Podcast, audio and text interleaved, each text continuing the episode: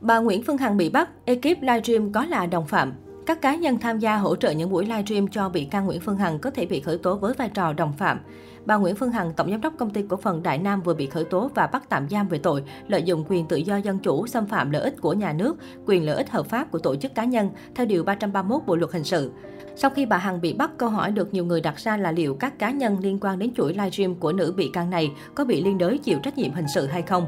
Bà Hằng có sự giúp sức của ekip. Dễ nhận thấy trong phần lớn các buổi livestream của bà Phương Hằng đều có ekip đứng sau, trong đó có nhiều cá nhân xuất hiện cùng bà Hằng thể hiện mình là người am tường pháp luật. Trao đổi cùng pháp luật thành phố Hồ Chí Minh, tiến sĩ luật sư Đặng Văn Cường, đoàn luật sư thành phố Hà Nội nhận định, hành vi vi phạm của bà Nguyễn Phương Hằng không chỉ do riêng bà thực hiện. Trong quá trình thực hiện livestream suốt 2 năm qua, có rất nhiều thông tin về tài khoản ngân hàng, thông tin về đời tư cá nhân của nhiều người tổ chức đã bị nhóm bà Hằng thu thập sử dụng trái phép đưa lên mạng xã hội. Điều này cho thấy đã có nhiều cá nhân giúp sức cho bà Nguyễn Phương Hằng, tiến sĩ luật sư Cường nói. Quá trình giải quyết, cơ quan điều tra sẽ làm rõ từng buổi phát trực tiếp trên mạng xã hội, hoạt động thu thập thông tin trái phép, đưa tiền trái phép, những ngôn ngữ hành động mà nhóm người này đã thực hiện trong suốt thời gian qua để làm căn cứ giải quyết triệt để vụ án này.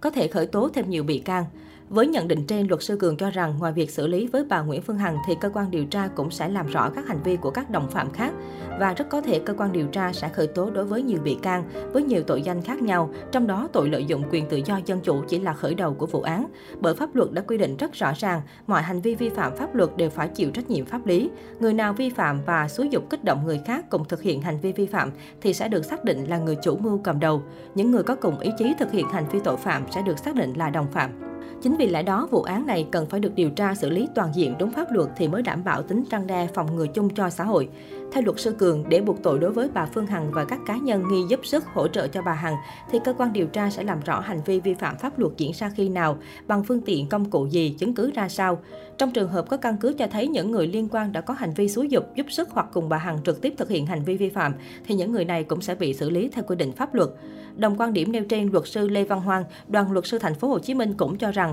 trong quá trình điều tra, cơ quan điều tra nếu chứng minh được rằng có người giúp sức tạo điều kiện tinh thần hoặc vật chất cho việc thực hiện tội phạm thì những người này cũng bị xử lý hình sự với vai trò là đồng phạm theo quy định tại điều 17 Bộ luật hình sự. Nếu cơ quan điều tra chứng minh được những người này trước khi thực hiện hành vi phạm tội có sự góp sức bàn bạc phân công vai trò của từng người thì đây là tình tiết tăng nặng trách nhiệm hình sự. Bà Phương Hằng bị khởi tố theo điều 331 Bộ luật hình sự năm 2015, sửa đổi bổ sung năm 2017 với mức hình phạt là phạt cảnh cáo, phạt cải tạo không giam giữ đến 3 năm hoặc phạt tù từ 6 tháng đến 3 năm. Trường hợp hành vi phạm tội gây ảnh hưởng xấu đến an ninh trật tự, an toàn xã hội thì bị phạt tù từ 2 năm đến 7 năm. Như vậy, vụ án này có đồng phạm thì các đồng phạm cũng sẽ bị xem xét trách nhiệm hình sự với mức hình phạt trên.